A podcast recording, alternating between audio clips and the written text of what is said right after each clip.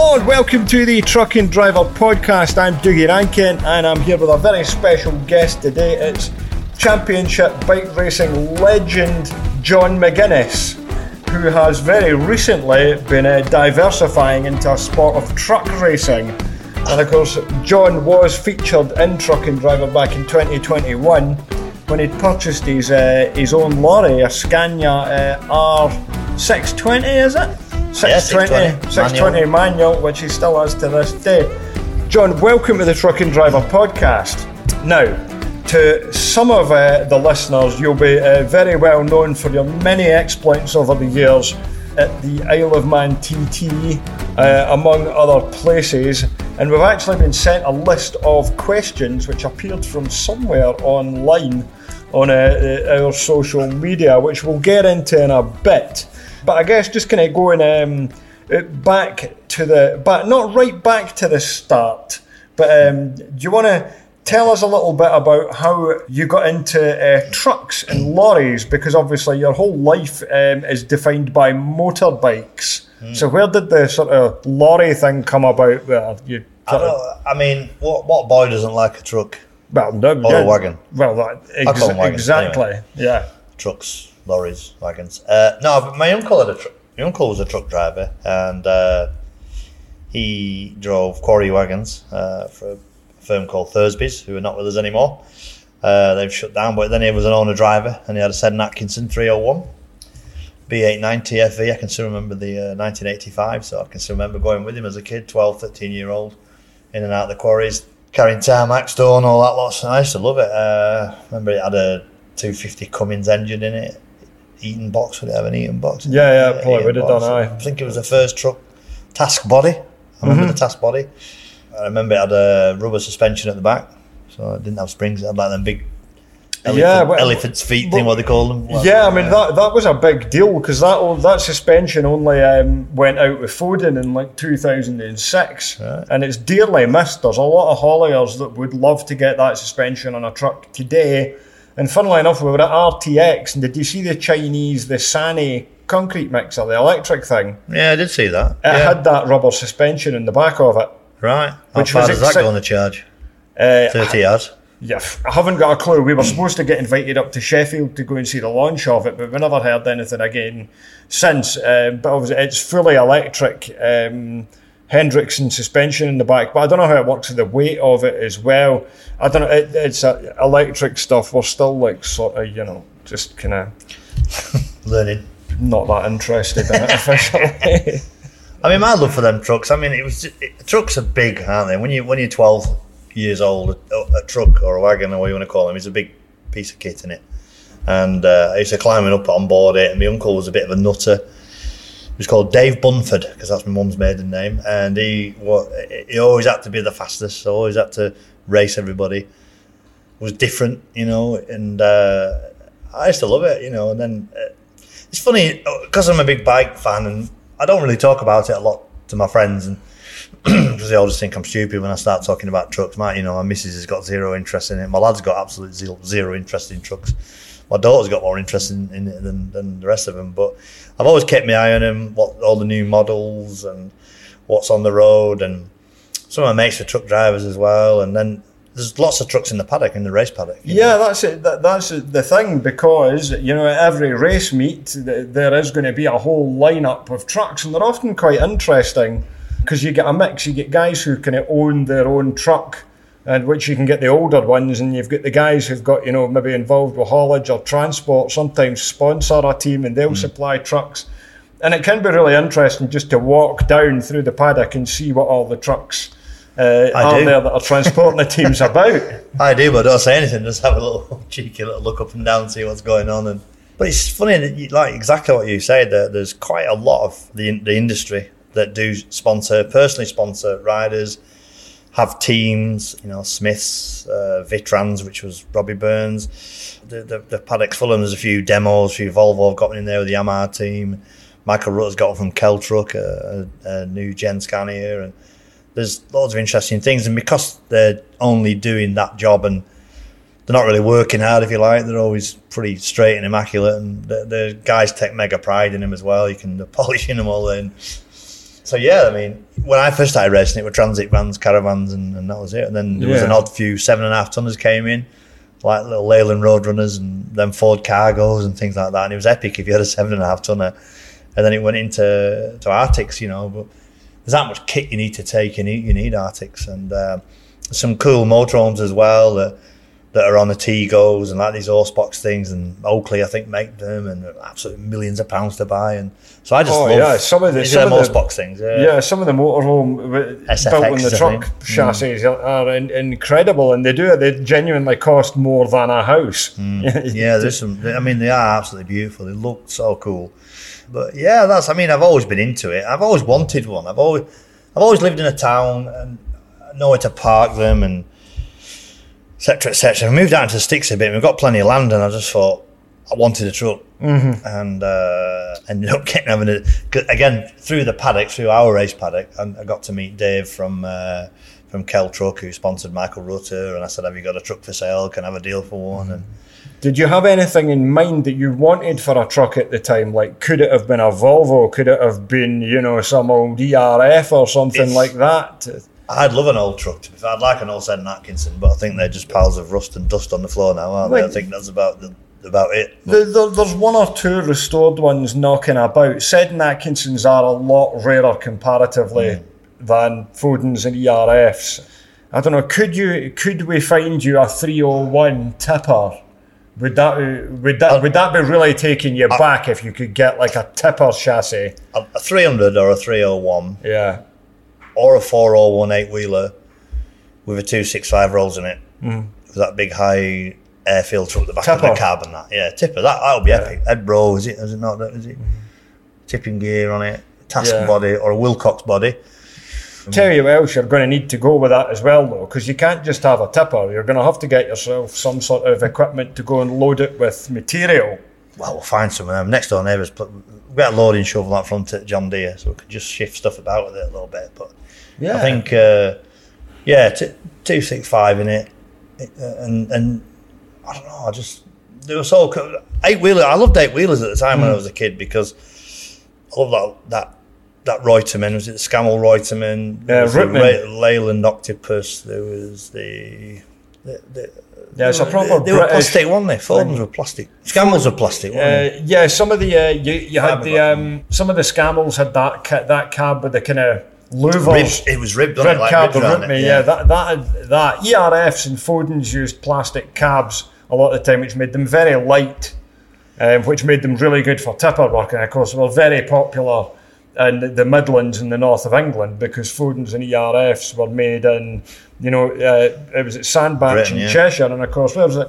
Seddon, Seddon and Atkinson were Preston and Oldham. Yeah, So local. was so many that little I like them. Uh, just, just at the time when I was sort of growing up and motocrossing and finding out what my Willie does. You know, I think that was Daft wanted that two five two five zero zero was it? 2500, yeah, that would be 2500, about the right size for an eight wheeler, yeah, with a they were quite modern thing, weren't they? Quite, Yeah, they were at the time, yeah, that would was then. Came in quite modern, and then the Volvo wasn't it? The F seven Turbo six thing. What it was was it? Had like a triangle grille. No, no, I had a, a Yeah. from edge to edge on the grill, didn't it?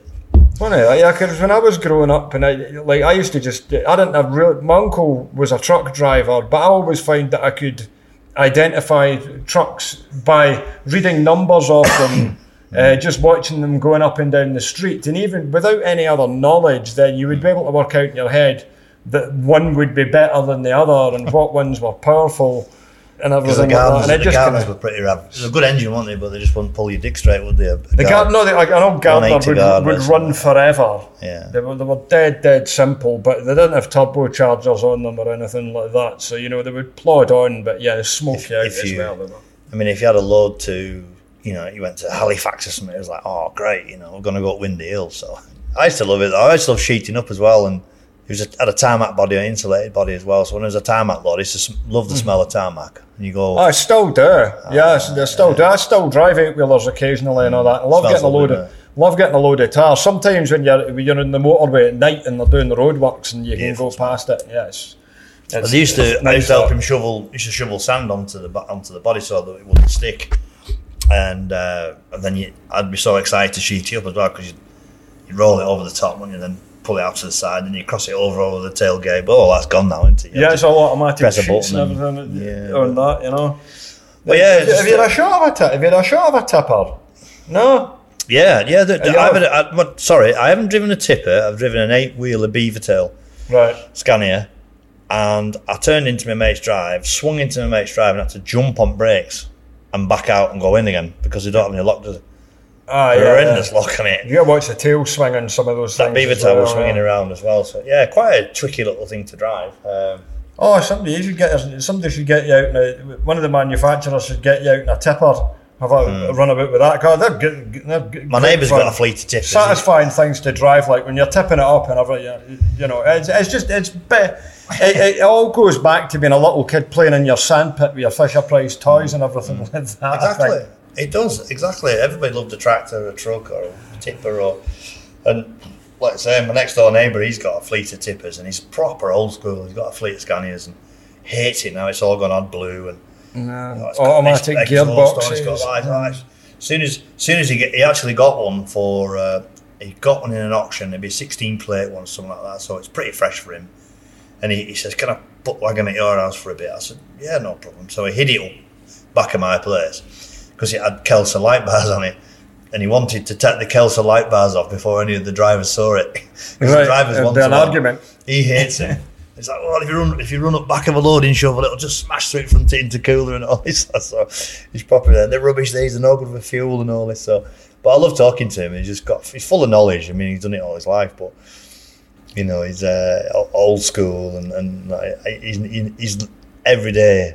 He's laid underneath one. You know, one's got a puncher, one's got, one's broke a spring, one's Oh, done this, one's done yeah, that. tippers are relentless. They got a hard, they got a hard, hard life. life, You know, every time they come in at night, you can guarantee there's going to be something needing done to them.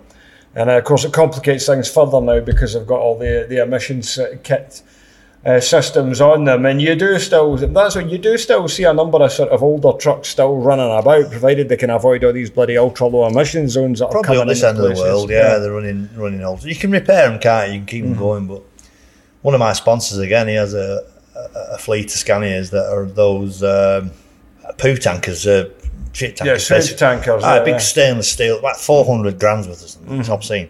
Uh, and this this tr- this truck he's got, he just showed me. So he's got window in the door. He's got to say I'm turning Yeah. left. It's got alarm, this alarm, that light, this light, and it's just real endless, endless amounts of It is. It, it- it's difficult. reflectors. all. it's just murder. The thing I found with that stuff as well is that with those indicators, when you put it on left and it says vehicle turning left, if you're in London or the cities or anything like that, people are just they just zone it out because they're used to mm. hearing it all the time. Mm. That they still don't pay any attention to it anyway. I can't go. I can't, I, when I was at MotoGP and uh, we'll, uh, I went to Formula One as well, and again I go and have a look at the trucks because they're parked. I love the military parked, parked up within a millimetre of, of, and it's stunning.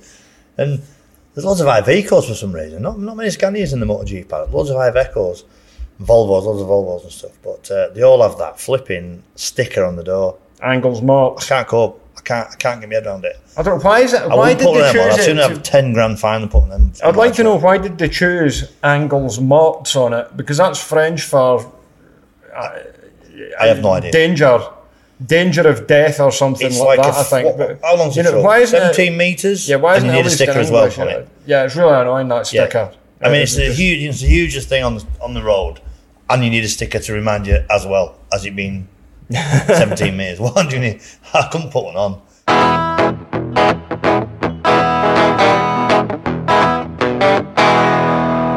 So we got a bit sidetracked there. Yeah. Your Scania. Oh, so the you Scania, ended, yeah, yeah. So you ended up. You didn't have your license, but you bought the truck first, which is a reasonable thing to do because then you have to get a license. Yeah, I mean things escalate. I mean, I, honestly, this this little Scania project, where we are, where we've ended up, could be a four-hour podcast, but I'll try and break it down because Yeah, well, I mean, it was a couple. It, it was a couple. Well, it was a couple of years ago when we did the feature in Truck and Driver on it, but it had only just been done, and the truck is still being used for things Mm. regularly today. It's not something that's just been, you know, it's been a project and it's been shoved in a corner and gathering dust. I got It's some ice cream in it. Yeah, I go It's- down, yeah. I down Morecambe Prom, go and get fish and chips in it with my daughter and that. I like, I like using it. It's a proper bit of kit, and it's got a gear lever, so it's gets your attention, you know. And I've used it. I did actually go and get eight. When I first passed my test, I went to uh, Lincoln off one of my sponsors again. He owed, he owed me some money, so I went and got 8,000 bricks as part of the deal, sponsorship deal. So I borrowed a, tra- I borrowed a trailer off kids' transport down the road. Thing was a bit of a heap. And I'm off on my first expedition, like as a trucker, To go and get your bricks. get 8,000 brick. Never driven one fully loaded. And I also had to go and pick my lad's car up because he'd rolled it as well. Oh. He'd, he'd end Oops. ended his car, so I stuck, got telehandler, stuck his, his uh, coaster on the front, on the front of the trailer and 8,000 bricks on it. And honestly, when I set off, obviously I'm up, down, half a gear, this gear, roundabout, cars everywhere, cars up inside. Well, that's the thing. Cars, cars do not go. Cars just uh, you're just a nuisance. You can't explain it to people until you've done it.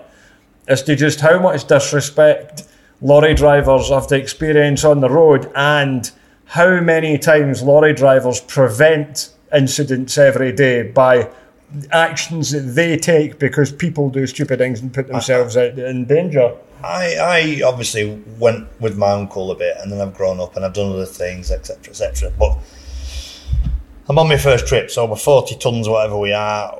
We're, you know, we're, we're, we're, we're trucking. You know, it's mm-hmm. happening. So I'm on the 62, and there's cars carving you. There's this going on. So yeah, I always try and leave a bit of a space because I always did in my motorhome because that thing has rubbish brakes. So I always try and give myself a bit of room. Mm. So I do in the truck, another car in, in the car. Somebody's coming off a junction, whatever. So and then the thing's coming down windy, it's, it's pushing down. Next thing, it overspeeds on, tackles moaning at me, blah blah blah. And I get home, I'm knackered.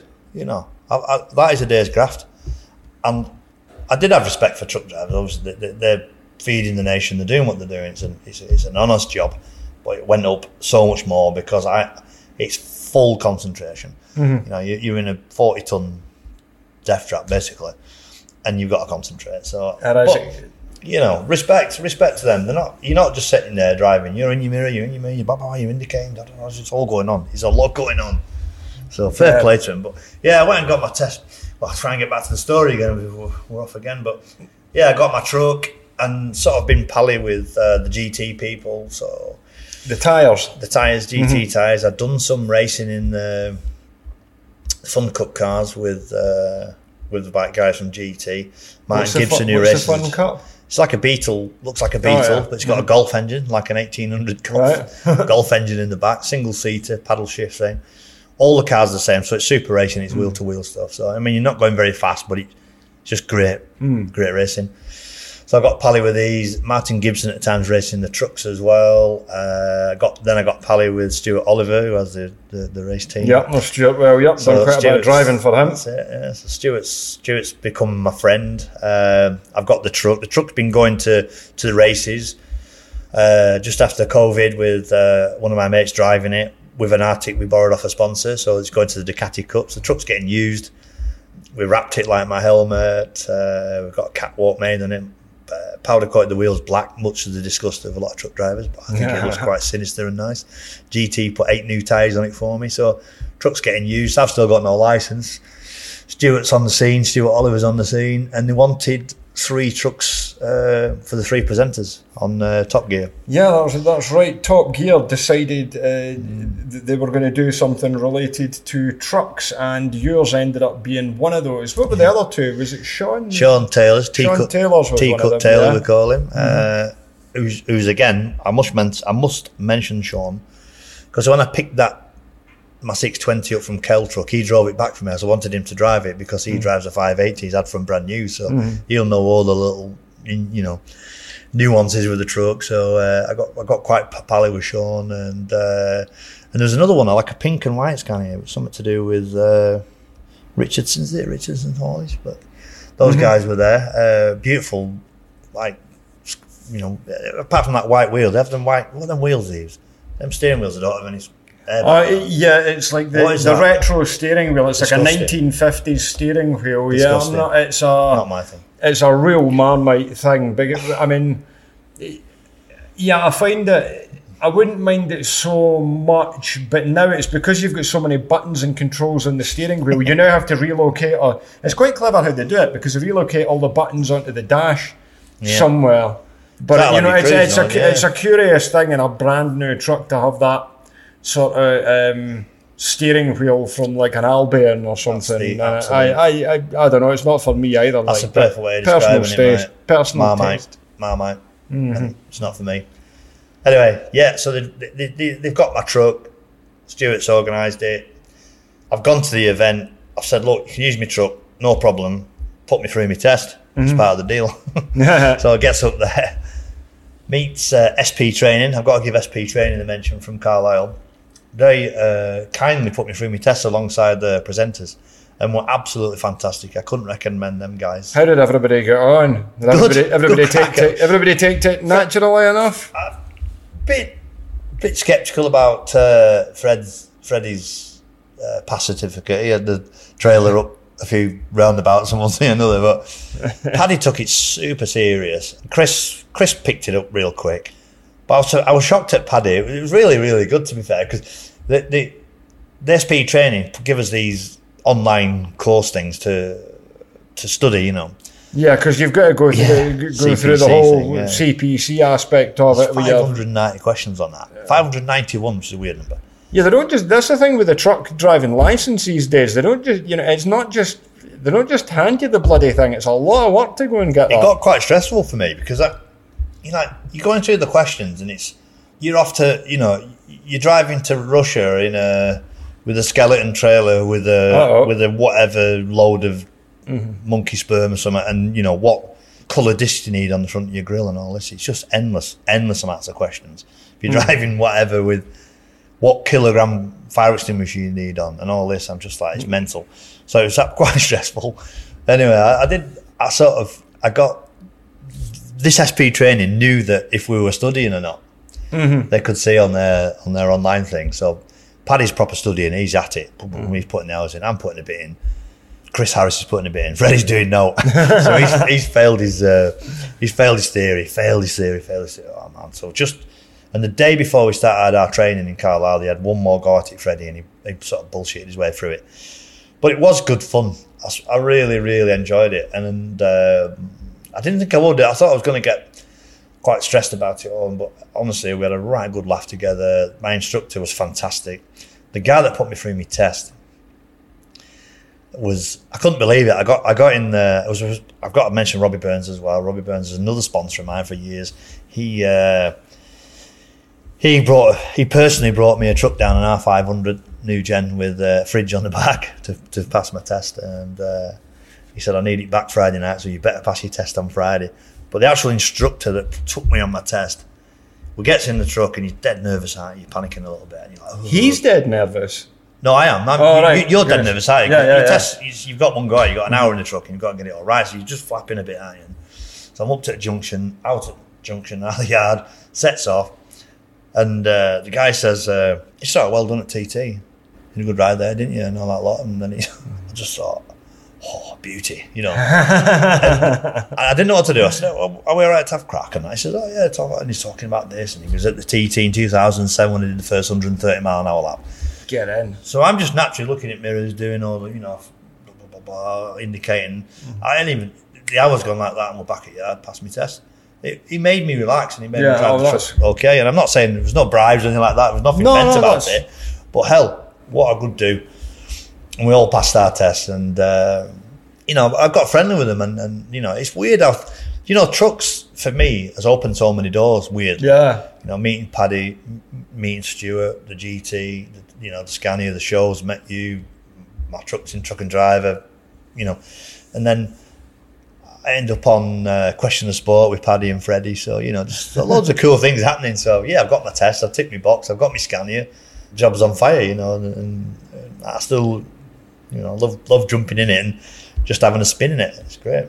No, so it's an R, it's a Scania R620 um, Midlift, yeah. Midlift. Um, where did it where did it come from? It was What originally previous a it was a McTaggart's cattle wagon, so it spent a bit of time in cattle piss for a bit, did it? So Yeah. we got it'll got worked hard, it'll got worked fairly hard at, for its Mm-hmm. first, probably through its warranty stage in its life. Then it went somewhere else. But do you know what? I, I, I've done a little bit of homework on this McTaggart mob, and uh, apparently they do look after the wagons and Yeah, I mean service you've them. got, and, you've got to with livestock. You know, you you cannot have you know, trucks breaking down at the side of the road or things like that. Their maintenance and things, and their, I never thought that. cle- yeah. their cleanliness always tends to be good. There's a lot to be said as well for getting a truck that has got a bit of mileage on it that has worked hard, because then that proves that that is a reliable truck. yeah. Sometimes I look at the look at things, same with cars as well that are like low mileage, haven't really done that much, and you're like, is it Hmm. because they've always broken down and things? Are they problematic? Well, the car's got 70,000 miles on it, but 70,000 miles up every curb in the world, and Mm, et oh, yeah. et. It's just been sat working properly, and its oil's changed and everything. But and then you know it, it, sitting on the motorway, then Yeah. on the limiter, Working, working, away, it's not stra- it's not No. straining it, you know. No, It's- it's not battering it up and down stuff, isn't it? But then, you know, again, Sean Taylor brings it home, and then uh, I got Pally with the Graham brothers from Carlisle Mm-hmm. uh, through. Again, I'm going off on tangents. Through somebody else who was a speedway rider called Craig Cook, uh, introduced me to them because I said at the time I was looking for a Scania. They were trying to find me one. Keltruck found one eventually, but I kept in touch with them, and then they said, "Oh, bring it up. We'll have a look at it." So it gets there, it wanted cab mounts, it wanted a rear shock, it wanted a caliper, it wanted a couple of set of discs on front. Um, Just normal wear. and ah, just bits, high bits. I mean, nothing too too serious. And you know, it's over at ramp, and I'm I don't really know what I've bought. You know what I mean? But Dave Dave from Keltruck's not stitched me up. He's given me a, a straight old wagon, and it just wanted a few bits and pieces in it. And uh, then I got it wrapped by AST Penrith, and then swaddling coat aluminium welding, and again somebody else who has a race team, so that tag team, so it's somebody else in the industry. They put the catwalk on it and stuff. So I'm dead proud of it. I know it, to some people it just it's a bit of an old old, you know, 2007 wagon with 1.3 million k's on it, but it's my wagon. I own it, and it's my little touch on it, and I really like it, and uh, you know, I'm dead proud of it. To be fair, and like I say, it come. I swapped it. I actually swapped it for a pair of Norton leathers. A That's- pair of Leathers, pair of Norton leathers. Right. With, with a collector and sponsor of mine. He, uh, I gave him, I swapped him a set of leathers. So that wagon owes me 1900 quid. So it was Right. cheap, cheap wagon, wasn't it? that is So it's got eight new tyres, all the bits. I'm a bit embarrassed about it. And the guy, the guy that uh, who I did the deal with for the suit, I put I put his branding on my leathers for another two years because he just and he's become my friend. So Oh. yeah, yeah. No, it's it's just it's funny how it all Fantastic. steers around. doesn't it? Yeah. So Well- it was never the cost thing. It was No. Mm-hmm. it was a personal thing to me. I wanted a truck, and you know if it's worth ten grand or whatever, it's- just you know that's I think you find Sometimes I would do deals, you know, my probably job. worth a bit, bit more than that. The, the R the R six twenty was the top output manual that you could get because you couldn't get the seven thirty with that gearbox. So a lot of guys would spec the six twenty to get the manual. And of course, the manuals are on their, their way. Yeah. Their way out now. I'm not even. I think Scania have stopped doing them as well. So you know, it, it, it's a shame, but it's just the, the extent of modern technology with the trucks. You know, it's it, it's. I think to have a it's the end- personal the end, truck, of an yeah. era. You know. I think to have a personal truck or hmm. Slightly, I don't know if it's collectible, but I think uh, to to have a truck as a toy, I think it's better being manual. Yeah. I think that I tried. We've tried to find a a four B two, but we, we couldn't find one. Uh, there was just none. There was some scrap, uh, but nothing that, that f- fit the bill. And uh, it was funny. There was Keltruck. D- David said from Keltruck, "There's a four B two here, or a six, or a or a mid lift. The mid lift's a V eight R six twenty, or the the the the four B two is a four twenty. Is it a six six potter? Hmm. No, So- I could live with an extra I axle. support. yeah, well, I went to next door to see Grant Parker, my neighbour, and he says, you know, he says, do not drive a 600 into my into my yard. he said, unless it's got that V8 badge on the front, do not bring it into my yard. So I was like, well, we'll go for the the, the V8, and uh, I'm glad I did it. I think aesthetically a 4x2 looks a bit better, but The- the I've got used to it now. I think it, it's a sweet looking thing, my wagon. I The don't thing, care the thing with those particular V8 4x2s is that they would all been used to run to Europe by the by you know Oh, yes, Irish ah. companies. And to be honest with you, there's probably a lot of them either still running, but they'll just be used Better. that hard, or they mm. will be in the hand. They will also be in the hands of you know good collectors as well. They're mm. not going to come up They're not gonna, yeah, they're not gonna let a 4x2 nice straight V8 go, are they? that that kind of often. Yeah, Yeah, admittedly, I everybody's got their own personal thing out there. Oh, tags look better, or this looks better, or you know they have that silly little wheel under it, and then they can put a skirt over it. There's loads of ways of doing it, but like I say, it's it's it's it's mine, and it's um, you know it's, No. it's a nice thing. yeah. Now, of course, but the um, the the truck driving story does not end there either because you haven't just got a license to drive a truck on the road. Because uh, you've also been um, out doing a bit of truck racing as well. Now, obviously, um, bikes is your area of expertise, but you've also what else have you raced? Because you mentioned the Fun Cup things there. How many different vehicles? Uh, I've raced karts. Boats, helicopters, uh, no, jet skis. Carts. I'm scared of water. I can't swim, uh, so I stay away from the water.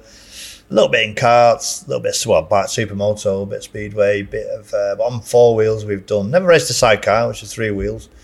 But I've done the Fun Cup Championship, three or four rounds of that. I did some rally cross down at uh, That Looks, that, looks like, uh, that looks like fun. yeah. That's a famous rallycross circuit, that Lydden. What are you Yeah. driving? I did. I've done three events in a buggy, which is a rage buggy, which has a Honda motorbike engine in it, a Fireblade engine, which is action, uh, busy, fast. Uh, then I've raced a, a supercar as well, a Focus, a Focus with a 600 horsepower engine in it. You know, the full on, Oh, yeah. yeah, full on with Ollie O'Donovan, and and uh, Ollie O'Donovan sorted that. He has an old 4x2 as well, a 580, 580, 580. Ah, well, you've got 620, so. Yeah, what's the old model before mine? Uh, the 4 Series. We've Four got Series. 164, 580. Yeah, yeah. Thought, uh, he's got one of them. So truck again. but uh, no, a bit bit of rallycross. Then I raced Ginetta at Brands Hatch. I raced in the Ginetta Cup Championship, the like Academy. Two seater, kind of old school British sport Two car type seater, things. a bit like a engine at the front, V6 Ford pickup engine in it, like 220 horsepower, uh, paddle shift, uh, all in the same cars, 30 on the grid, so a lot going on, you know, and uh, tough, tough. You're not just rocking up a Brands and racing them guys. ended up mid pack 15th or something. I won the, I won the rookie class, which was really really cool. And then yeah, the truck thing. I, I've I tested Martin Gibson's MAN a couple of times. I've been in that. I say tested it. I had a run round uh, MIRA, you know MIRA test track. Mm-hmm. Uh, so I went down there, done a bit of ambassador work with them guys, and drove the Fun Cup car because we had a two seater one with some with some guests and some customers, and I got a little spin in the in the MAN, mm. which was uh, de- definitely different. Yeah, I mean, because I mean, these modern race trucks have evolved so much from what they had.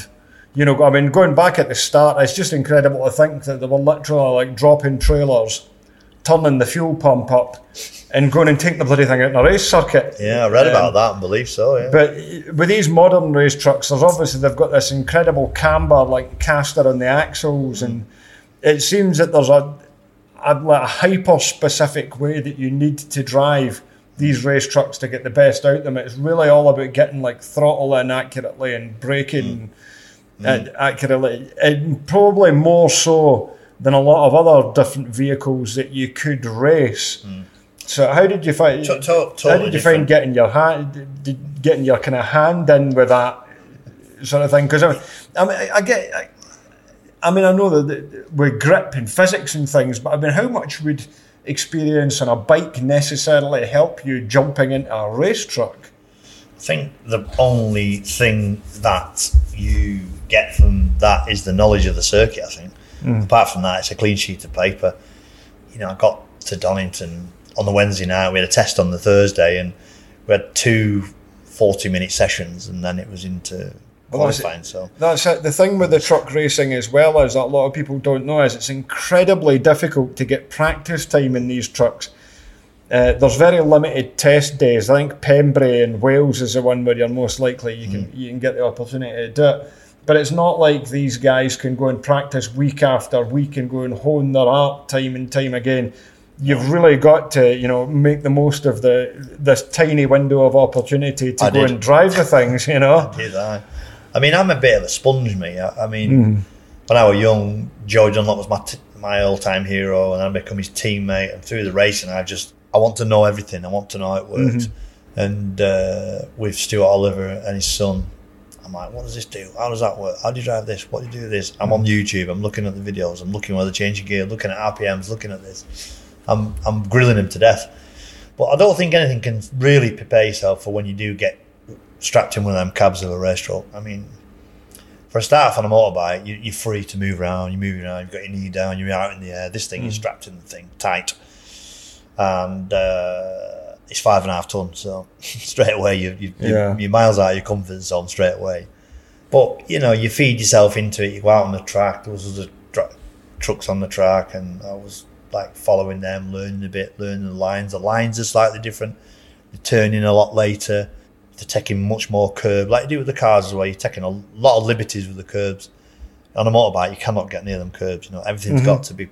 And you know, on a bike, once you're sliding off, you lose the front, you're down straight away.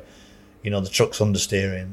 It's it doesn't understeer as much as I thought it was going to do. It's more the more tail happy, you know, with all the power, but a totally different driving style. You know, with building. It's all about turbo boost. It's all about keeping the the, the, the boost up on the turbo. So you're braking. I left foot brake, so I'm, I'm, I've got my foot on the brake, and then I'm accelerating as well, just trying to get the boost up.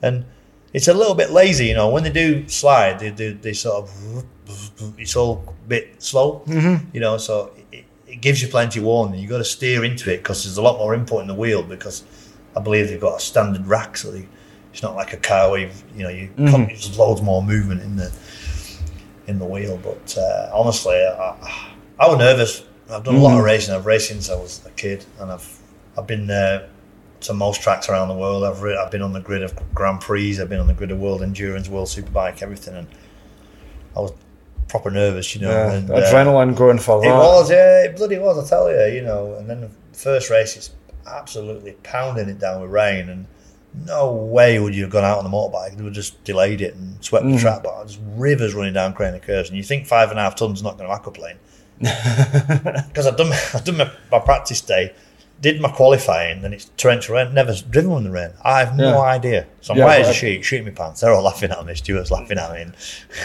and his lad. and like, so off I go. Like one's honestly, one's spinning down Craner curves, one's spinning up through flipping Schwantz curve, you know, up towards McLean's. One's in the gravel, red flag straight away. I'm like, Jesus Christ. Yeah, that, that's one of Then the pro- one of the problems that there's a lot of stop start on it. You know, when it when, Absolute nutsack. Next thing you know, there's a great big eight wheeler Ford and flipping wrecker goes out, and that's going to mm. drag this thing out of the gravel. It's hanging around for ages, but great experience. I mean, I loved it. Don't get me wrong, but it was super, quite frustrating. And I was in this European race, and there's like 12 trucks in it, and I ended up like qualifying seventh. So it's not bad. I'm mid park, and you know, but one's in the race, one's gone out, one's crashed, one's broken down. So you're at the back of the grid. So it, hmm. it looks a lot shitter than it actually is. You know, I'm actually not driving bad, but I'm towards the back. But then they did hmm. after the first race. I struggled in the rain a little bit, so sort of finished at the back of the first race. Then they put me on the reverse grid. yeah, that's the thing Reverse grid was scary. Yeah, so uh, yeah, that makes that makes for quite a spectacle when you've got yeah you've got the, the 25, 20,000 Yeah. horsepower in your mirror, mm. and I've got hmm. I've got no experience. Plenty of experience on two wheels. Mm-hmm. Got zero experience in, in a truck. so I'm on the reverse grid and I'm controlling the race. I'm, I'm Mm-hmm. from the race. yeah because there's limited opportunities for them to, for for them to pass no as well. No, you know, pra- it's- no way it's- practice in the start. no. It's all lights on, you know. Some bods in front in a daft road truck, you know. some- Yeah, yeah, the some, pace truck. some pace, different pace trucks every time. You know, old mate is driving around the truck. He pulls in, and you're like, I'm like uh, on the pole going, shit, looking at in the mirror. So you've got to hold your brake on, loads and loads of boost, seventh gear. It's like, you know, absolutely flapping like that. Because these have got it's a 16 speed manual gearbox mm. with a four over four. yeah. But how many do you do you use the bottom? I never range? even change gear. Do you use low range at all on it? Nothing. Nothing. You can leave it in eighth high or whatever it's called mm-hmm. for the whole of the track. That Scania works really well. You know, it, it's quite a grunty thing. And some of them were using half a gear, some were changing. Stuart was changing. Michael wasn't changing. Martin wasn't changing. I'm like, you know, I've, I'm There's no mm-hmm. set way of doing it. So I'm just think I'll leave it in top gear, keep it quite simple. But when you're doing your start, you're in 7th mm-hmm. So you got one more gear to Yeah. go. So you sat there, lights go out. poof. I've made a bit of a shit start because I've never done one. I goes for the top gear, misses it. You know, you're like, "Mm," didn't, didn't get it Yeah. in, right? Next thing you know, wallop, somebody's in the back of me, right? So this is starting to create carnage, you know. So one's like bouncing to the back of me, he's bouncing to somebody else. He then somebody's come up grass up inside of me. I'm thinking, oh my god, fucking these these guys are mental. and uh, anyway, race is done, and it's uh, you have to go to this holding area where they download all your data off your trucks, you make sure you're not speeding and all this lot of stuff. And two of these guys, two of these other guys, having a proper pop at each other. Oh yeah, I've seen it in the I've seen people come over to each other in the picture. Yeah. It all kind of. Yeah. It's one of those like, th- things like on the on the football pitch and all that, but it all Mm. kind of gets forgotten about at the end of the day. But in the heat of the moment, at the Mm. time and all that, I've seen people like I'm, I'm like stood, stood there with a notepad getting some. Somebody's over now. Here, fucking you, come in there. it did it did surprise me that there doesn't seem to be any camaraderie within anybody. It doesn't seem to be any fun. Like we always have crack, bit of banter, uh, but there doesn't seem to be any of that in the truck. They're all don't like each other, Mm-hmm. which shocked me a little bit. But you know, these two are like it's nearly boxing. You know, one, two big lads and all, like Yeah, oh, yeah, yeah, angry that's looking, what- like proper that's truckers. Like I mean, one's yeah, yeah, I've seen it. I've seen yeah, it. I'm not going to mention names because no, I've, I've, I've seen like it's not fair, I've you know, for me to, to, to judge anybody. I get it, you know, it's a big No, I've thing. seen it, man. I've seen it Yeah. myself, like, and I'm like, what? Uh, I'm like, is it? And I'm like, is this just, you know? I take it. I take it. This is just, you know, this is just the way the way that it is, and it gets like forgotten about at the next race, and it's a reset do, again. it. And then again, or, or, or, or It scared me a bit, really. It scared me a bit. I got out of my car and I'm looking, thinking, "Phew, it's getting a bit heated. And I'm thinking, I'm probably the one who's caused all this. In the end, them two have sort of simmered down a little bit. Then one guy's having to do it me. Like, it comes up as, as having a pop at me. So I'm I'm not a fighter in like that. I thought, well, Yeah, so I'm- I'm- bloody, uh, wait a- minute here. I- I'm I'm gonna- here two minutes. well, this is this is the argument. I said, look, you know, mate, if I was behind a rookie on the motorbike, I would give him some space. Yeah, exactly. You yeah, know, yeah, anyway, was it, plows into, anyway, whatever. It's my, my fault. I hold my hand up. I said that to the bloke. I said, you know, but I said, I, I thought, You ran into the back of you. yeah, he ran into the back of me. So in, in, in the court of law, it's your fault, is it? whether, whether it's not, whether it's not. but I'm, I'm thinking, fuck, Christ Almighty, you know, I'm like, and, and yeah, okay, he's entitled to have a rev at me, whatever, blah blah blah. But I just thought I'm gonna have to stand my ground, have a, a rev, rev, bit of a rev back. I said, look, mate, I said, fuck me, I'm a rookie. I don't know what I'm doing really. Give me a chance. Never done a start, blah blah blah. I said, by the way, I think you're all fucking mental. Mm. I said, you're all right in a five and a half ton cab. Mm. You know, you've obviously never hurt yourself before. You obviously never hit the ground hard. Mm-hmm. I've hit the ground hard a lot of times, and I broke bones. I broke my back. I broke my leg. I broke my hip. I broke a few things, and I've been into Redgate hundreds and hundreds of times on, mm. on two wheels, and people respect each other. They don't have any respect for each other. you know, it's a five ton stock car at the end of the day. I mean, it were mental. So, all right, yeah. I thought I'll take that one on the chin. You know, race three, I'm back at grid. I'm going all right. Blah, blah. Race four, it's my turn to go at the front again. I thought, you know, A bit more relaxed when you're at the back of the grid because you don't have to worry about, you know, no. having the rest. I'm not going to say relax. I'm just learning. I'm learning the Yeah, trade, yeah. aren't I? You know, Mhm. you're not flipping. You're not rocking up in a Scania truck and start serving it into these British champion Europe. I was in this European race when it was the British championship and the European thing. Yeah, well, that's the thing, the thing as well, because They're well, that, the, the truck that you're racing because the state of the art trucks are all pretty much MANs, and there's Yeah. like a couple of Ivecos as well, but the MANs are the things to have because they've invested so much in it with the engines and, uh, and everything like that, that- because they've got the most power out of everything. So. my fourth race, I thought, I'm not going to let these bully me, these guys. I'm going to go at the front again. Because I, I contemplated going the back. I Just, I thought, fuck them, I'm going to go up front. Mm, no, no. But, and I, and I, made a better start. Yeah. I braked when they braked. I thought, well, what's going to happen? I'm only going to go on gravel, whistle Mm. ain't world. When they braked, I braked, and I held my own going around. And you know, last race was, was great. Mm. You know, I held I held Martin off for a couple of laps and blah blah blah. I Ended up towards the back again, but it was a more much more competitive Mm. race. And you know, the buzz afterwards, the, the the atmosphere was great. You know, the paddock was full of kids and, and families, and, and everybody enjoyed it. And I thought it was a great asset to the job. I got a nice trophy. You know, I ended up sixth overall out of 12 trucks. And not because I was sixth fastest, probably because I kept the thing on its wheels. Mm-hmm. I wasn't smashing panels off it. I, I was really respectful of Stuart's truck. And I met a few nice people. Uh, there's two brothers, I think, who drive Ivecos. Yeah, that's right. The Abs- brothers. I couldn't, Yeah. I couldn't. Their outfit was stunning. Their Oh yeah, they've got beautiful beautiful. uh, Iveco S ways. Yeah, I mean, the cab Very- inside, Mm. was, it had a nice little anodized bolts and everything about it. And you know, the, the there's one guy with a massive hairy beard, Mm-hmm. uh, gentleman, and his brother. His brother never took a breath. He was that honestly. He, he was that proud of his truck, and rightly so. He's just, "Oh, I Yeah, designed done this, I made this. done a feature of them. They do Brilliant. stand out because there- there- there's Amazing. very few Ivecos in the championship, you know, and it's good to have that bit of variety as well because MAN have had so much Mm. dominance because of their commitment to supplying these engines. Was it not a combine harvester engine or something? Was that the MAN engine? No, Iveco. Was it not? Iveco, Iveco do make Com- combine harvester engines. Yeah. Interesting thing about it. Well, those en- those engines um, are available for other applications, and they do. do we, obviously, you've got the Scania 770, the Volvo 750. Well, Iveco, the engine, they're all called cursors. Right. So you get the Cursor 13, and the top output of that's 570 horsepower. They do a Cursor 16, which is a combine harvester engine, which is exactly the same size and shape as the 13 litre. It's the bore, it's the cylinders that make it bigger, hmm. and that would fit directly in an Iveco S-Way, but they, which would give it like 800 horsepower plus. It would be the most powerful truck you could uh-huh. get.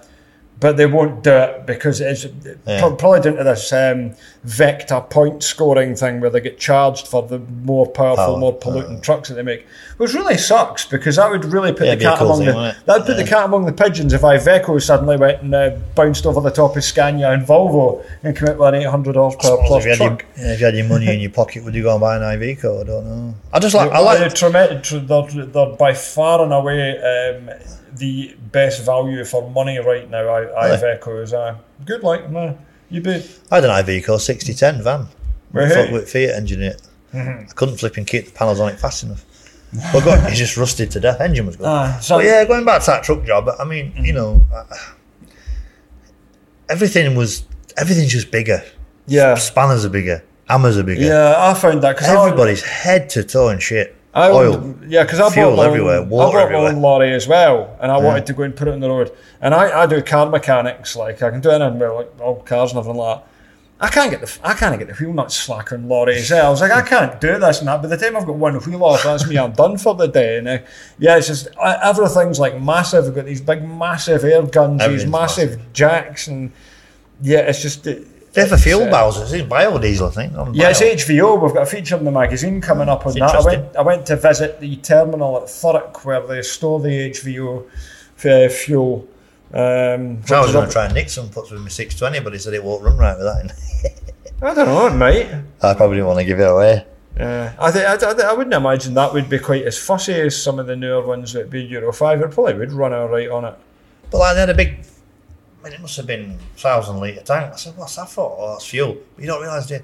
We have we have little twenty litre drums for our bikes. Yeah, they're, yeah, yeah. they're burning through heat, so, and you know they need water all the time with the, Yeah, because they spray the brakes with There's water. water yeah. everywhere. There's fuel everywhere. There's this everywhere. There's just like Yeah, 'cause they they move everything around. We we we Mount Moffett things or the Manitou Yeah. things. Yeah, they tried to clean up the championship as well, like in terms of like you know the environment because uh, you know the or the the you know it would upset Greta to go and see like a lot of these old mechanical pump Cummins things, which is what a lot of the people wanted to see. They wanted to see these things blasting black smoke out them as they went flying around the. There Flying was a round Seddon Atkinson out there, an old Seddon Atkinson, Yeah, yeah, an well, old boy in here. He got yeah, he got lapped twice, I think. Bless him. Yeah, but he's still racing now. He's. I actually want to go and do a feature on the guy. It's something Gravels is the company. And the truck, I don't think he raced last year because it was the last year that you could run the old 14 litre Cummins. But I think he's come back and he's put the 11 litre, the more modern version of the Cummins Ah. in it. And fair play to him, he's out there like racing Yeah, he's going round, enjoyment, enjoyment of it. Yeah, because they've got that haulage company as well. And I do, I do love that old Seddon Atkinson. Old green That knacker. yeah, yeah, yeah. Then there was an old Dutch fellow with a Volvo F10 or something. F10 cab. Know, some characters in it. Like I went to the Yeah. Nürburgring in 2019 with DAF when there was a European truck racing event on, like the big event, and that is where you see some serious like money and budgets. There's like Jochen Hahn and, and the guys are racing because a lot of the trucks in the British Truck Racing Championship have been built or have been driven by the guys in Europe to begin with, Yeah. and that's like mega uh, budgets. That a lot. I don't know if it was the last year of it where they went over on mass because a lot of the British guys, this was like a, a major date in the calendar where they would all come over and race a round of the European Championship at the Nürburgring and have like the most amazing time and weekend away at it. But then COVID came in the following year, and I don't know if they followed up on it again. So I mean, that was so when that was convoy in the park. Convoy in the park, yeah. I was shocked. I couldn't believe it. People, trucks, shows, bars, you know, bands. Just I, I thought it was just a good event. It was a good. Mm-hmm. It's been it's been unlucky with the weather. Um, several years convoy in the park and that it's had everything apart Never from seen so many trucks. had everything apart from snow. You know. Yeah, but just people sat there, you know, they, they, they got the strobe lights on on the grills and then the little yellow flashing lights on and then they're Aye. tooting the horns and they're all sat around deck chairs just waffling truck shit. Aye. But hey, it's, it's, they probably look at me riding my bike thinking, what am I doing risking my balls? But there was that uh, that Champions truck, what's that, a Daimler or something? Is it a French, uh, American thing? the bonneted thing. Aye. Yeah, that's Ryan Smith's truck. Ryan it's a, it's yeah. um, What is it? They call it a Daimler or something? it's a Daimler, and it's able. It's got some sort of link to. It's got because it runs like the MAN engine, I think. Hmm. But uh, it's like says they built it from scratch. That team. Yeah, yeah, it's, it's, it's, got, it's got some sort of link for it to be able to run that engine because, like, say, Stuart Oliver's Volvo can't Yeah. run that engine because there's no link whatsoever between Volvo and MAN. And there's some tenuous link somewhere along that. Yeah, it's a beautiful piece of engineering, Immaculate, yeah, Smith's it truck. Like, it re- really It is. nice, and all a bit of Day-Glo, a little bit of fluorescent, a bit of retro. Mm, Yeah, people love a bonneted truck. You know. It's got to be better. It has to be better for, for aero. Has to be. Mm-hmm. A great big flat fronted truck is not as aerodynamic as something with a bonnet. No, Can't be. It's not rocket science, is it? no. If you stuck in a wind tunnel, that'd be slippier than the one with the bonnet. Oh yeah. You know, it might I'm sorry, I, don't- I don't know. but if what- I don't know if the it makes difference. half the truck I don't know what the difference it is for the handling as well, because it, might- you must have to alter your settings because you're physically sat in a different position in the to the axle. And I don't know Well, how. Michael Michael can't drive his dad's truck, can he? He gets in that and hates it. He says, I just drive this piece of shit. And then only Stuart can drive that Volvo. I think I think Martin's had a go on it. But I just, I, I've got to say one thing about them two brothers. Mm-hmm. Their trucks were not touched. They were immaculate at the end. Every other truck was smashed to bits. Mm. The panels are from everywhere. And obviously them two are a couple of talented boys because they're obviously quite clever, clever in, in you know, clever people win cham- championships and that, you know, and they're not eating things, you know. And they obviously Mm-hmm. yeah, respect they're they've got res- competitive because They've got yeah, respect for each other. Mm-hmm. They've got respect for the truck. They obviously that's the pride and joy. They don't want to smash it up. Yeah, I love that. They're Mm-hmm. obviously, you know, I don't know. Like it didn't seem to. With some of them, it didn't. It didn't really matter about wrecking stuff. Which I don't know. It's good for the fans. It's good for the sport. It's, you know, bits of panels going off and all that. And it's it's, it's an expe- it's an It's expensive yeah. way to go and play stock cars though, compared to if you want to go and you want to go to Ipswich and watch them go flying round an oval. I can't make can't judge and make comment. I've only done it once. Never done, never done stock car racing. I did drive a stock car. Yeah, I drove a F1 stock car in the Isle of Man. We're on F one. Oh, good, we're good grief. with Geely between your legs. V8. V8 thing. Yeah, mm. horrible it was. Yeah. It was horrible, and I just didn't get to grips with it. But there was a there was a load of guys over there in the Isle of Man let a load of motorbike raid- riders drive their cars, which was crazy of them to be fair. Mm. And I I hit a tire, nearly rolled mine, stuck it into fence, it snapped, flipping wishbone off it or something. And in the end, the guys guys who had the stock cars just said, "That's it, get out of them, get out of them." Well, it was their own bloody fault for letting you have a shot was the never- first place. It, it was never going to end. in- It was never going to end good. But yeah, do you know, we had a, we had a few beers. Uh, the atmosphere was great. The team was mint. The atmosphere and the team was mint. Obviously, Stuart was was ace. You know, for him to for him to let me loose in his truck, and, and obviously his lad and and and, and Martin and. and the wives were there. The mechanics mm-hmm. were head to toe in oil and dirt, and Yeah. they never stop, mate. They are flat out all day. So Yeah.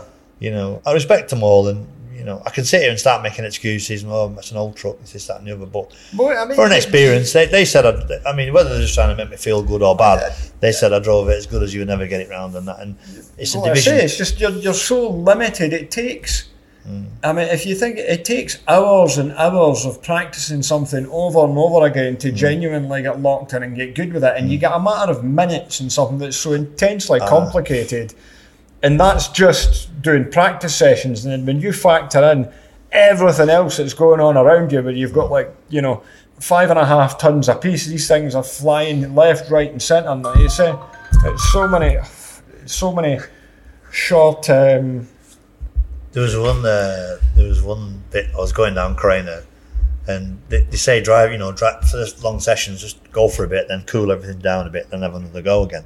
So I went, did a lap, and I came off the racing line through the left hander at the bottom of Craner, and two trucks come past there, flat out, and I couldn't believe it. You know, they, I jumped out of my skin. Like, whoa, whoa, just, and it's a great big lump of hardware going past, and I was driving with window down, window down, to get a bit of air in. It's a good crack. I should have put it up when it's raining. I was getting drenched. Water was pissing through the old window.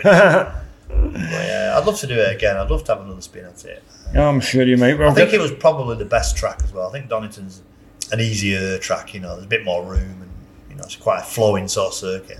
I would imagine Pembrey would be a bit difficult, but uh, Yeah, because Pembrey's got that notorious turn on it, and you've got Thruxton's the fastest circuit. I'd like Thruxton. Yeah. Snetterton, I don't know. I've never been to Snetterton. I couldn't tell you what it's The infield's a bit stop start. it looks like.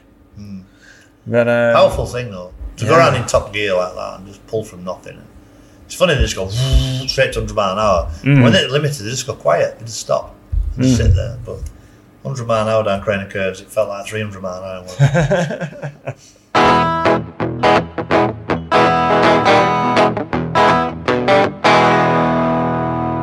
Now, as I pulled up outside today for this interview, I couldn't help but notice that you had a Scania 770S parked on your driveway, That's which is um, trucks that opens up doors, doesn't it? yeah, well that's it. That which happens to be one of Scania's own demonstrator lorries. Now you mentioned that you've got a motorhome trailer.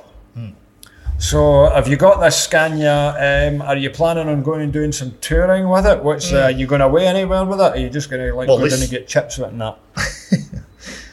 It was weird. I went to Valencia last year to the last round of the MotoGP Championship, and Cal Crutchlow's a MotoGP rider. He was on about his fifth wheel trailer, and uh, I said, "What fifth wheel trailer? Oh, I might sell it. Oh, yeah, quite interested in that." So when I went to Valencia last year, it was an expensive trip, so I didn't go to go and buy a bloody fifth wheel, but I ended up buying that off him, and I've been using it all year. So it's had two trips to uh, the Isle of Man. It's been to over to Ireland as well, so Northwest 200, but. After the convoy in the park, I got quite pally. Was it Jared? Jared from Scania? Jared, yeah, Jared, Jared, Griffiths, yeah, yeah. good guy. Yeah, listen to the Sort podcast. He's supposed to come on as a guest Is uh, at some point. Yeah, we've not really not quite good managed to work looking, it quite out. good looking, smooth sort of character. You know, looks like nah, tr- that's definitely not him. looks like a truck nah, salesman. No, no. no, yeah, no. Jared, Jared's But a good guy. He's sort, he's sorted us out with a few demonstrator trucks. He's actually got a couple lined up for me as as well. Yeah, um, good guy and well, I asked him. um, Yeah, I asked him if uh, he, yeah, he- he sort of led me one. yeah. because I got No mucking about. Seven seventy. oh, we're in. We're here. We're absolutely So you, yeah, you, top of the pile, flagship. But you have to. Are you taking it to Goodwood? Taking it to Goodwood. So With tomorrow, tomorrow we're taking the fifth wheel trailer on the back of that. Uh, so I'm Perfect. really excited, and it's funny. You're, it more excited about the journey to Goodwood with the truck and the trailer than actually doing Goodwood itself. probably am because I've got to ride an old bloody 1961 G50 matchless that's. Uh, Are you're doing a motor? Are you out, So in, are you out in drop- circuit? Yeah, we're racing. Yeah, Right. we're racing vintage bikes. So I've done it for a lot of years now. It's absolutely it's one of the best events you can ever imagine. It's absolute attention to detail. It's stunning. Everybody gets dressed up in period, and So if you don't you- get dressed up. Yeah, you, yeah, You yeah. look like the knobhead, honestly. So what? uh, So obviously, um, so in terms of the vintage bike racing, well, what kind of bike is it you've got, and is it is it like a whole series of bikes from the 1960s kind of It is, racing? yeah. It's, it's one year it goes up to 1957, then the next year it goes to 1963, I think. So this is a matchless, a British bike, five-speed gearbox. It's called a G50 matchless. It probably mm-hmm. does about 120 mile an hour flat out, if that. Mm-hmm. But it's it's it's an event that's supposed to be a demonstration. You've supposed you have like a gentleman rider, then your professional rider. So I'm the mm-hmm. pro rider, and the guy that owns the bike's a bloke called Sebastian Perez, who's a gentleman. He owns that vodka kick, and uh, Oh, yeah. he's, he's a bit of a big hitter, like, but he won't spend any money on his bike. He's a tight, he's a tight bugger, but I mean, it's funny, you know, that Jared. I, I spoke to him at. Uh, I just chucked it in the hat, you know, and Sean Taylor again. He said, "Will you lend him a truck?" And then I chucked it back in the hat for uh, at uh, Convoy in the Park. I said, "You know, what about one for?" He said, "Oh, when do you want it?" And I thought, I didn't really want it for a weekend and not be able to use it as well. Yeah, you, you need mean? to get. You need to actually. I, the, the the the good thing about using a truck, the best thing about using a truck is when you're using it for a purpose. Yeah. You know, it's all right going out and doing a road run or just driving about like aimlessly, but when you've mm. got to be somewhere and move something somewhere, that's like mm. you know that's well, it's 300 mile down there. So yeah, that's a, a good old. And then you know, you know you're on the A34, and it gets quite tricky around tr- tricky around Chichester, and you've got to get oh, in the place. Chichester, oh. horrible in it down there. So I quite enjoy the challenge of, of, of taking it. But it's funny, you know. He said, "Oh, yep, you can have it," and I said, "I want, I'd like it for a couple of weekends." So I've got it for for for Goodwood, and I've got it for Oulton Park PSB the weekend after. Mm-hmm. But you know, they said, "Oh, you know, where's your local uh, Scania dealer?" And I said, "Graham's." It's probably Barges, to be honest. But I thought, you know, the Graham brothers are friends of mine. So, and uh, we've been having this argument all week. Like, uh, I'll bring it down for you if you want. And I'm like, oh, I'll come up on train and get it because I'm just desperate to drive it, you know. and they're like, oh, we'll bring it down if you want. Don't worry about it. And then so me and Maisie went on the train today to go and get it because I've just been desperate for a spin in it. And then we came off the motorway and I just wanted a bit of ad blue, so I popped a bit of ad blue in it. Thanks, Jared, by the way, as well. If you do listen to this uh, podcast, he left a load of diesel in it for me as well. So that's he'll be going back empty probably. um, so me and Maisie, with my daughter, we went down the promenade. So we've been for an ice cream in it down the prom, and then uh, come up to do this podcast. But yeah, so it won't be loaded up to, to but it's got a big forty-three foot. The trailer, the trailer's about probably about 12 ton when it's full of water. So it's a big old lump of trailer. Yeah. And it's, it, I know it's not going to feel it on the back, but it's, well, it's, it's enough for it to, you, you know, ah. when you're driving about, when a truck's just a tractor unit on its own, it doesn't behave as it should do. With hmm. that 12 tons trailer in the back, that'll mm. be hmm. yeah, settle that nice. Down, it'll settle it down. The gearbox will be like shifting as it should never. Now you'll enjoy, you'll enjoy that. Not have a yeah, good weekend. looking forward to it. Looking forward to now, taking it down. Now to round this off, because we're over the hour mark. Oh, oh well, I can waffle forever. Hey, we are now.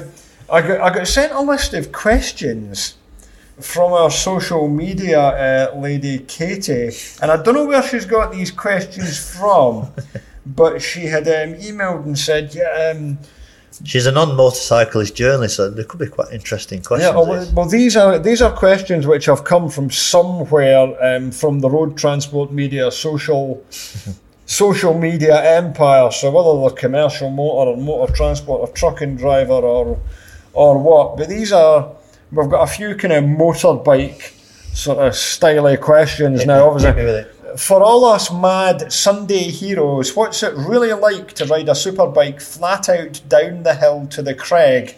How does your brain process information at 200 miles an hour? Great question to set us off, and a great and a quite a difficult one to answer. And it's always, I wish I get asked this question, and I just sort of waffling way through it. I would say sense? it would have to be instinct that yeah. your brain that you are not mm. thinking on a conscious level. It's something that you are just doing yeah. by. It's it's like it's instinctive. It's like you know. It's like sort of you know. Definitely an instinct thing, and and uh, it's a like a repetitive thing as well. It's just something that my brain's used to, my body's used to.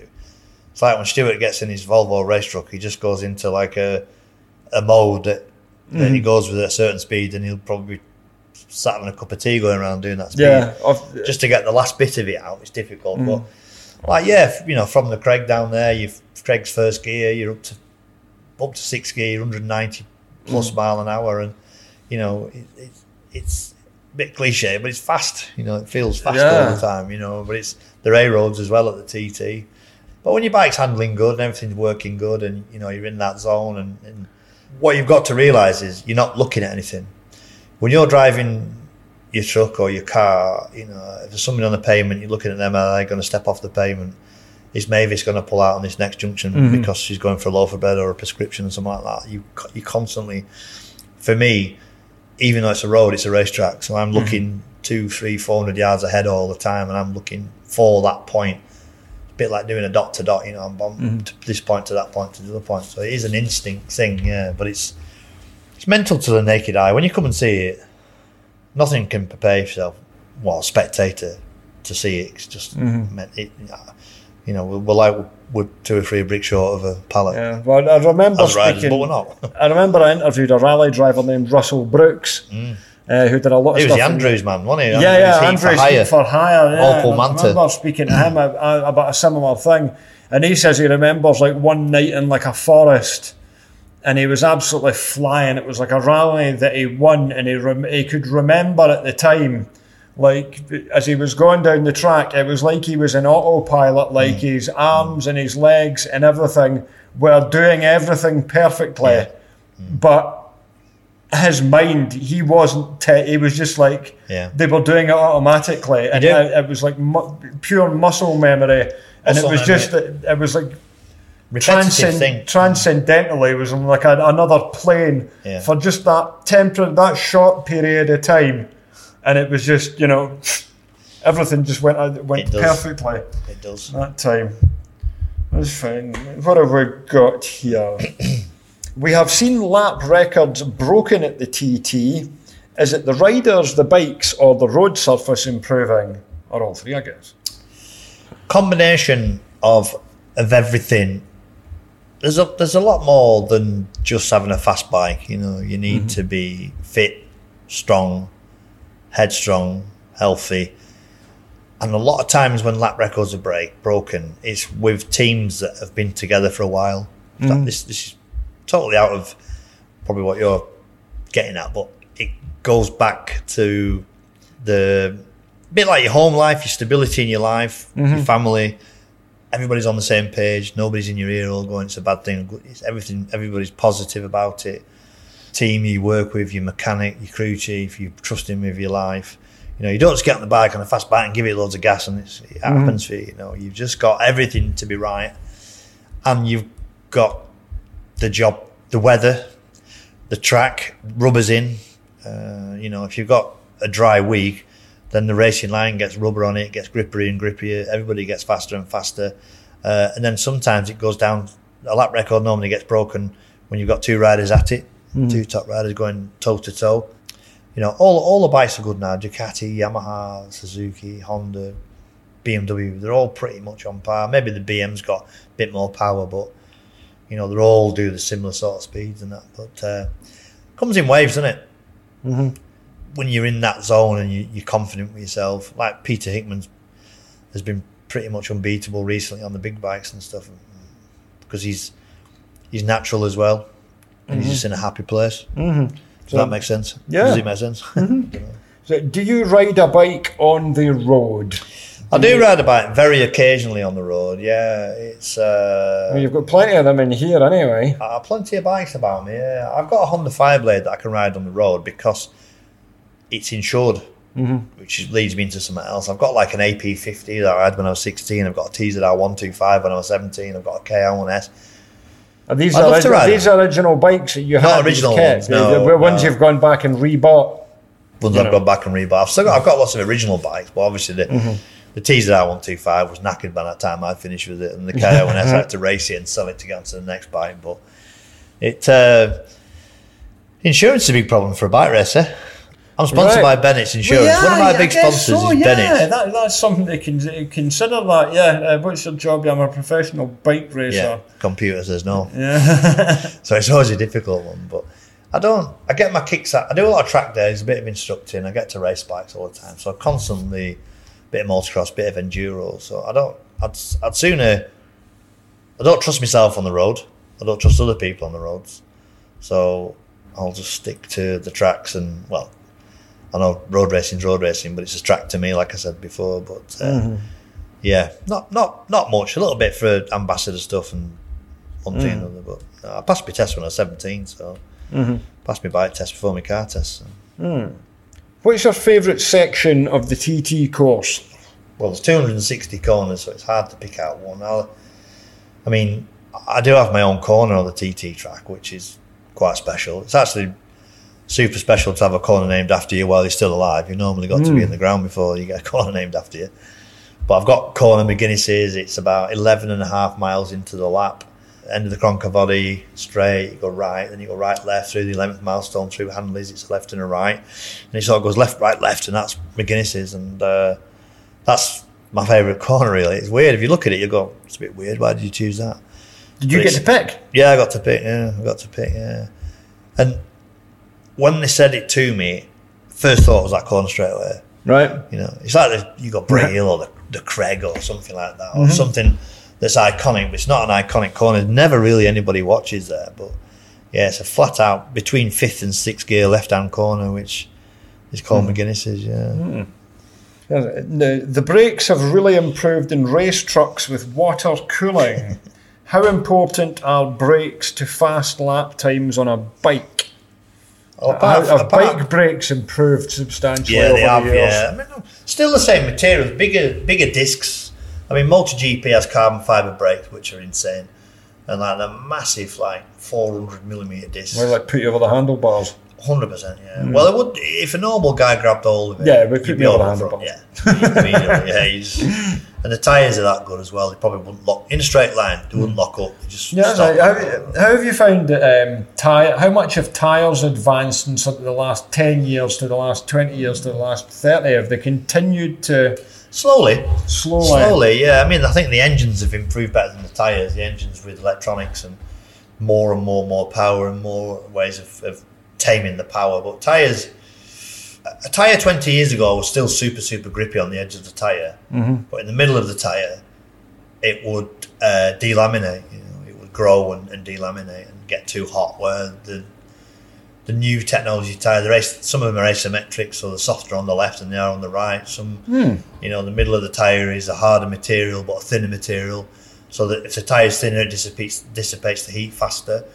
So yeah, they're quite a, an intricate piece of kit. So I actually like the older tires. I like the slightly narrower tires, but the bikes are too powerful for them. So it just rips chunks of the centre Oh. of the tire out. That's that's the problem. But uh, yeah, some tires only work in narrow windows. you've got to get the pressure up and the heat up. But uh, yeah, I mean, but then I raced a classic bike last week at the classic TT, and the tire technology is a cross ply Avon tire.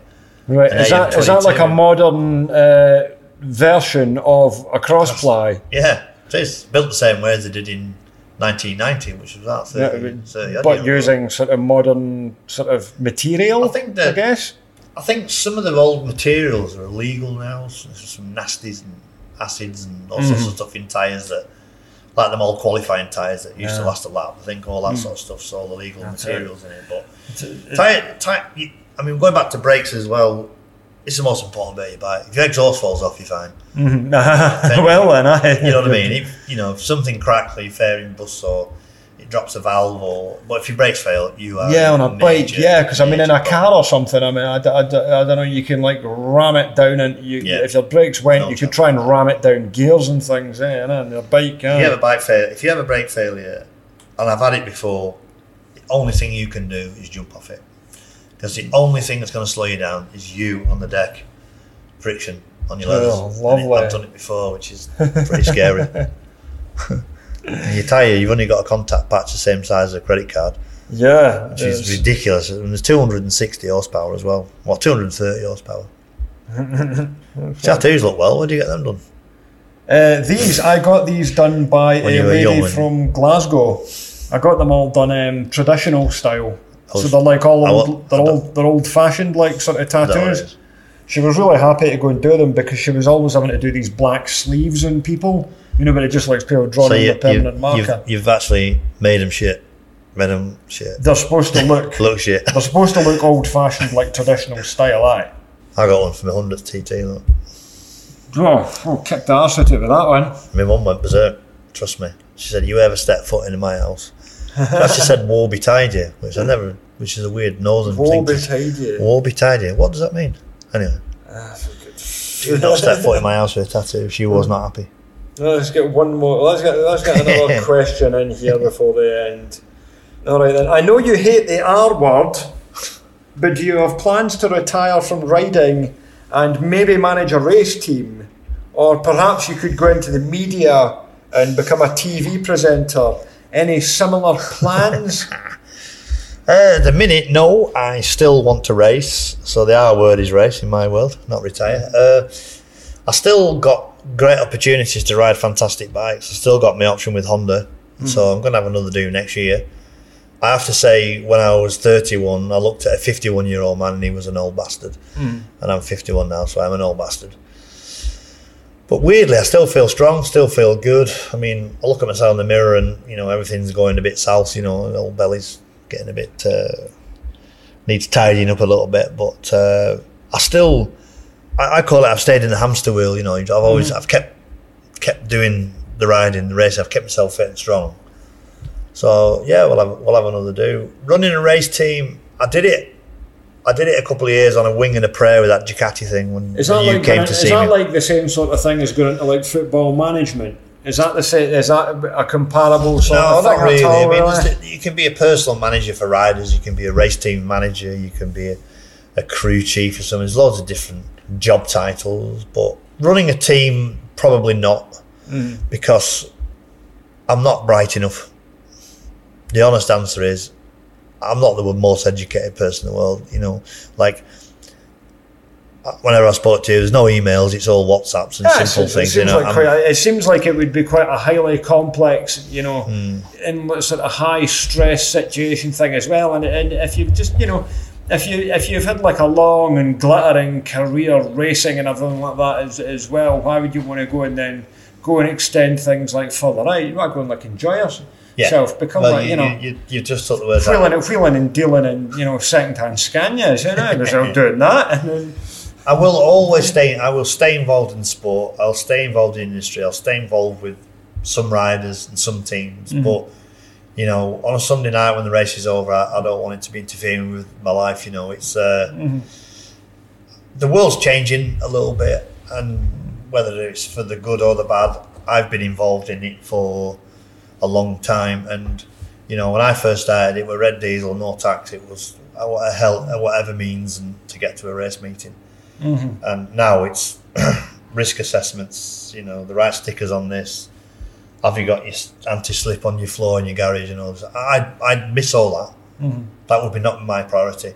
yeah, And somebody being a big heap, I'd get you know I'd be in trouble, and I wouldn't I wouldn't know how to manage that side of it. Like wouldn't appeal to me in the slightest either. Like you know, like, nah, no thanks for that. I've done, I've done a couple of management jobs before and that as well. And It's really not for I'm a I'm a worker, me. You know, Yeah. just like if somebody if somebody says. Be at Brands Hatch at half seven in the morning, mm-hmm. and we'll go instructing some people, and we want you to do a chat at lunchtime and tell everybody how good you used to be. Perfect.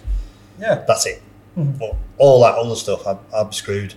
But even though the job's changing a little bit, I still love it. My lad's involved in the sport. He works for Monster Energy, so he's he's just back from Barcelona MotoGP, so he's living the dream. He's got you know he's got a mullet now and sunglasses, and he's cruising around looking after, looking after What's he them. doing? What's he doing with monsters? Well, he's just like a rider liaison guy, and, Right. and sort of make sure all the riders are okay. And you know, you've got to keep the riders happy and keep them involved, and otherwise they go and sign for somebody else, Red Bull, something. So, um, you know, he looks after guests and VIPs for Monster and stuff. That But he- PR sort of role. not so much PR, just making sure everybody's having a good time and everybody's happy and Everybody's Uh, got a can of monster. everybody's got the right bottle in their hand and the right hat on and stuff. So Oh, that's a big thing, yeah, with sponsorship and things like that. You don't want to be seen with a can of Pepsi when you're sponsored They- by Coke. they have to be. They, they, they really, they really do have to be on top of their game, and you know, and what they they're really conscious of what they've got to say. And I'm I'm one of the very last.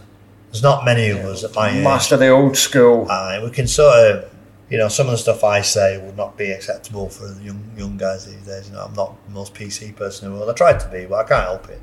Not that I'm a bad guy, but it's uh, quite some of the stuff is quite frustrating at the time at, at- I, in this world. You know, I, I'm sure. I'm, I'm sure all that's very much in tune with the listeners to this podcast. Anyway, say, you tr- know. Truck racing bars, not probably Yeah, the- well, PC. well, you know, the They all just trucking, the trucking shit out of driver podcast. Well, you know, well, well, because you're on this, we might be picking up some different listeners who wouldn't normally listen to it. We might get some motorbike guys coming over so. to us talk about some trucks as well. You know, the podcast's been running for yeah, a good few years now. Well over a couple of hundred episodes, so. It's Yeah. been a, it's been fantastic to um, have you on and catch up with you again. You're gonna have to go and uh, build another lorry of some sort. I definitely think somebody right somebody needs to go and find a Seddon Atkinson 300 301 tipper. Tipper, yeah. Yeah, I need a need a tipper so you can go and like fill it with gravel and go and move it from That's one it. side of the Just- property to the other. Absolutely Get like perfect. an, uh, you know, you've got a load and shovel or that. Alcovas, he's had Alcovas on that as well. Yeah, what you want's a nice. Early Alcovas. yeah. I've always wanted a JCB, a white cab si- site master. Yeah, Yeah, one of the early ones. I always wanted one of them. I could go and fill it. I could come down with a JCB and go and fill your Seddon Atkinson with gravel. You could go and move it typical, go and move it Well, back. Col- Spend the entire day doing that. Collins and Collins Earthworks and. the fact, uh, he's got one day. Your neighbour's got one day. Oh, he got everything. He's No, got, I, in fact, when I was down there a couple, he had a JCB down there, Hmm. and I put a picture of it on Facebook with no explanation, and everybody assumed that I'd bought it. My, my mother was like, "You'd better not have," and I was. I got one "What is foot, eh? It's just a picture of a JCB. I he's got a 111 and 113 and 141 and 142. he's got.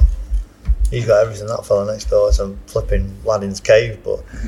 Yeah, you, can, you can never have enough toys. I said that to the missus. You know, we've got a lot of bikes and we've got tra- we've got tractors. We've got can, one one, one, space. the deal is one wipe as many toys as you want. That- That's fair enough, isn't it? You know, just let's not get. Uh, Absolutely.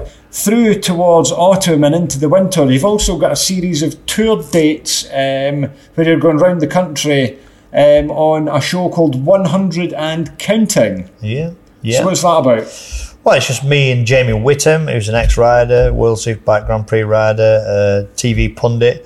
We just get on stage and just waffle motorbikes and So- our careers and chats and. So these are uh, live events. What's, Yeah. what's the dates? I've got 26th of October, 27th of October, Poole, Lincoln, 3rd of November, 10th of November, 16th of November, Harpington, Cardiff, Bedford, 1st of December, Cheltenham. We've got some 24 dates as well, a couple in Ah, Northern Ireland. So. Fantastic. Did you say? Did you say you've got one? You got one coming up from Scotland. We've got a Jock one, yeah. We've got a Dunfermline, but I'm not sure where that date is. But Fantastic. Uh, so 100 and counting. You can go and see John in person, recount some of his um, experiences, include talking you around a live TT lap with Jamie Whittam.